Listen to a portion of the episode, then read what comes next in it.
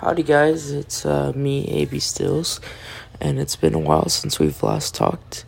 Sorry for any background noise, uh, just here at my mom's house.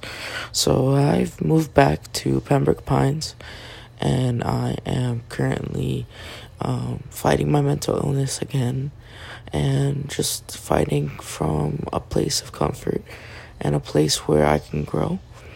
Um, I definitely feel like I am in a place right now where I needed to come home and take care of myself. So that's really what I'm doing.